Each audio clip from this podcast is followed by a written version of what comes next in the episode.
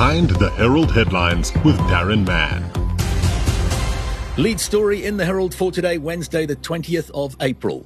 Elderly couple slain in cold blood. Mystery surrounds the shooting of Kariega residents at the front door of their home.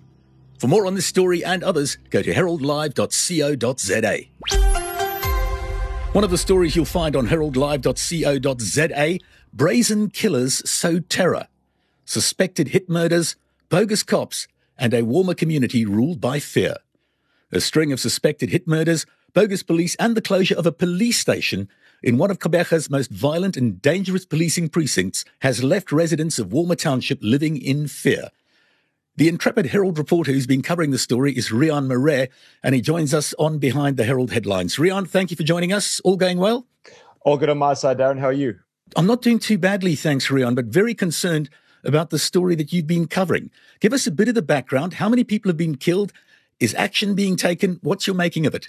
Well, Darren, I can't take uh, all the credit for the story. We've had a good team working on it uh, for quite a while.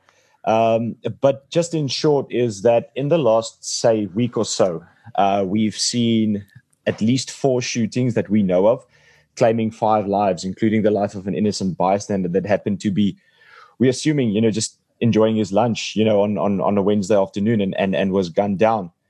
And um, from what we understand from the police is that they say that an investigation is ongoing, but um, you know, speaking to guys within the cops and and and, and some anonymous sources that we we obviously can't divulge, um, saying that more serious action needs to be taken. You know, you need people like a, a an active task force to be set up with some senior police officials to actually look into this, to you know call on their sources within the within the community and to get to the bottom of this because it is a concern.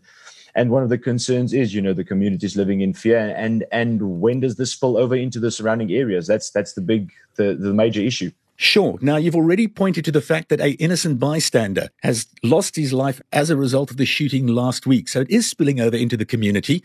What's the reaction been like from their side? Are they living in fear? Is it just a part of the township, the entire township? I'm trying to get a sense of how big the story is. So, from what we understand, you know, the about it, yes, it's been a couple of years now that the the satellite station within Walmer Township closed down for a number of reasons. Uh, one of them being vandalism to the building, which in itself is a crime. You know how you know how can the police building be vandalized? It sounds terrible, but um, police minister visited there last year. Promises were made that this uh, station would be reopened, and up to date, it doesn't seem like much action has been taken.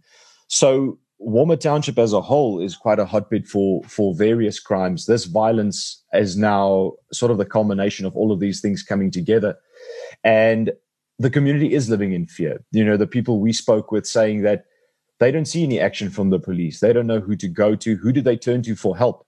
And if there's no action being taken by the community, by the police within the township, then we see things happen like last week where shooting happened in Hooggroot Walmer, which is uh, probably one of the more affluent areas in the uh, in in Port Elizabeth or in Gqeberha. And it's no longer a township issue. It is now a broader, Walmer community, even a broader Nelson Mandela Bay issue. And um, I really feel like some senior police officials should come on board and and really take some serious action on this on this issue. Now, you say the problem has been escalated to national level. There was a visit by the Minister of Police, Bheki Cele. Any sign yet of that satellite police station being reopened or not at all? Well, you know what? There was a lot of uh, back and forth between local police, between national police, between the Department of Public Works, who apparently owns the the the, the property, the building where this should be, and a lot of promises were made. Uh, issues of budget was raised, and they said it would take half a million to get the building back up and running. And that visit from the from the police minister last year stemmed from a similar situation we are in now, where again in a very short space of time there was a bunch of uh, shootings and killings claiming you know numerous lives. So why you know an incident see, similar to what we're seeing now brought the minister here. Nothing has happened. We're seeing a repeat of that happening. And all of this because they you know no one can agree who should be responsible for bringing the police back. And you know it's it's a it's a difficult situation. I understand the police is under pressure. There are things like budget constraints and all that. But while they are bickering over budgets and who is to blame for this, the community is the one that's suffering. And like we just said, you know, it's not only that community, it's now spilling over and and has much more far-reaching implications than just the the Walmer Township area. Rian, and word from the police via sources, are they on top of the issue? Have they identified why these killings are happening? So that that's a bit of a sticky issue because you know we spoke to some guys um, saying that you know why don't we have a task team? Why don't we have people dedicated to following up only this issue? You know, um, what we what we've seen at this stage, and this is this is speaking to guys that have been in the business for quite some time and and and and and see how these things go. They've done investigations before. This seems like guys are being called in from out of town to to come and perform these, as we say, hit hit killings. Um, they don't get local guys. If you look at the the mo of these shootings, you know, it's not someone that's being shot and then their body's being searched for a cell phone or a wallet or something. These guys are obviously being compensated well enough that they do not have to perform a robbery. So these are professionals that are being brought in from outside to perform these hits and then they just run off. So, or they disappear. So these guys are probably not even in town anymore, but there must be a local link. You know, there must be someone involved that are bringing these guys in to, you know, eh, take out their competition or witnesses to a crime or someone that they have an issue with. So if a local task team can be brought on board or can be set up, they can start doing some serious digging, looking at who who are the people that have the means or who are capable of arranging things like these um, and just do some digging do some investigation and see if they can get to the bottom of it. But it'll take a dedicated team of people to really get to the bottom of this. Just so our listeners are aware we have reached out to the south african police services to join us on behind the herald headlines today and unfortunately they were unavailable for selection. Hopefully we can do that in the near future.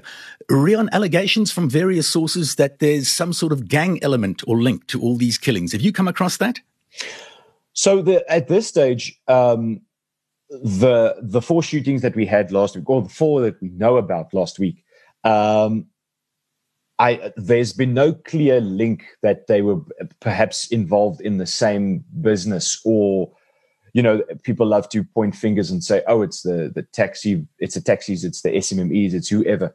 At this stage, there's no way of really pinpointing who exactly it is, and if there are any uh, leads or, or, or, or what's the word I'm looking for, but if there are any investigations being done into it, it hasn't been shared with us yet. Obviously, to try and keep it under wraps for as long as possible until they can make positive arrests. Um, at this stage, we are not aware what exactly the who exactly the people are behind these killings.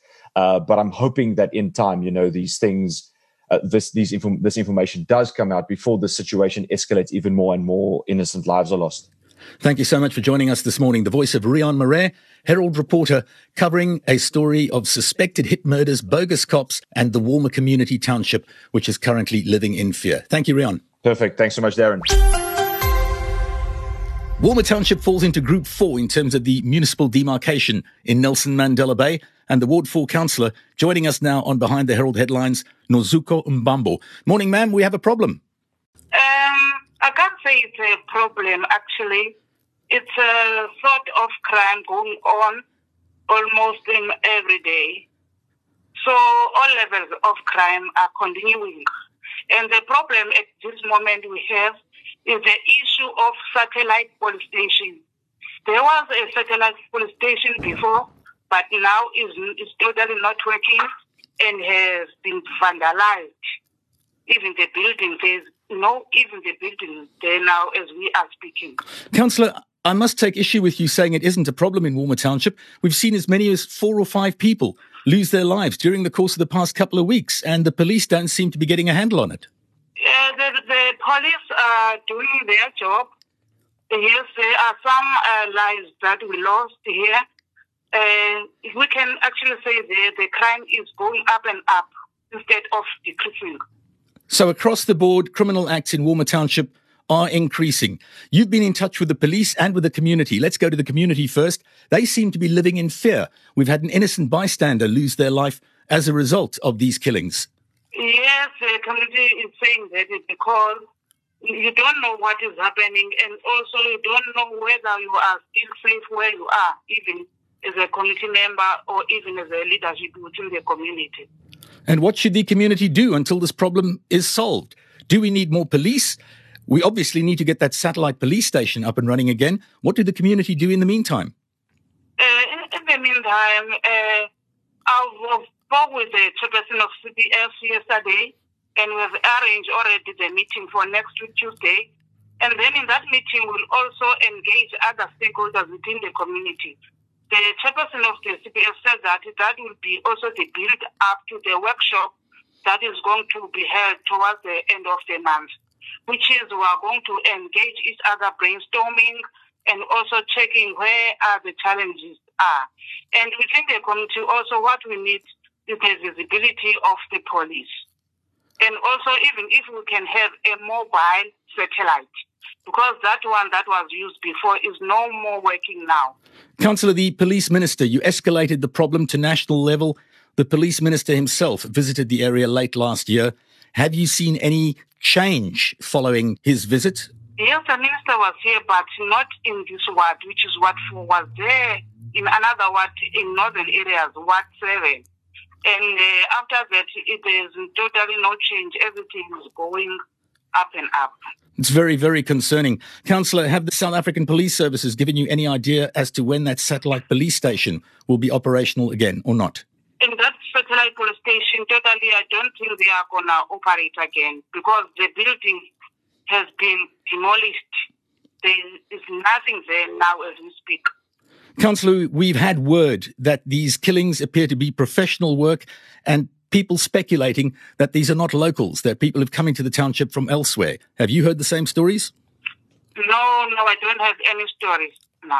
Councillor, this is obviously very concerning for you and uh, more than concerning for the community that needs to live with these issues. What would you say to them? Uh, what I'm going to say is that as a community, let us work together and then see to it that we integrate our programs and also do all the programs that are related to the crime.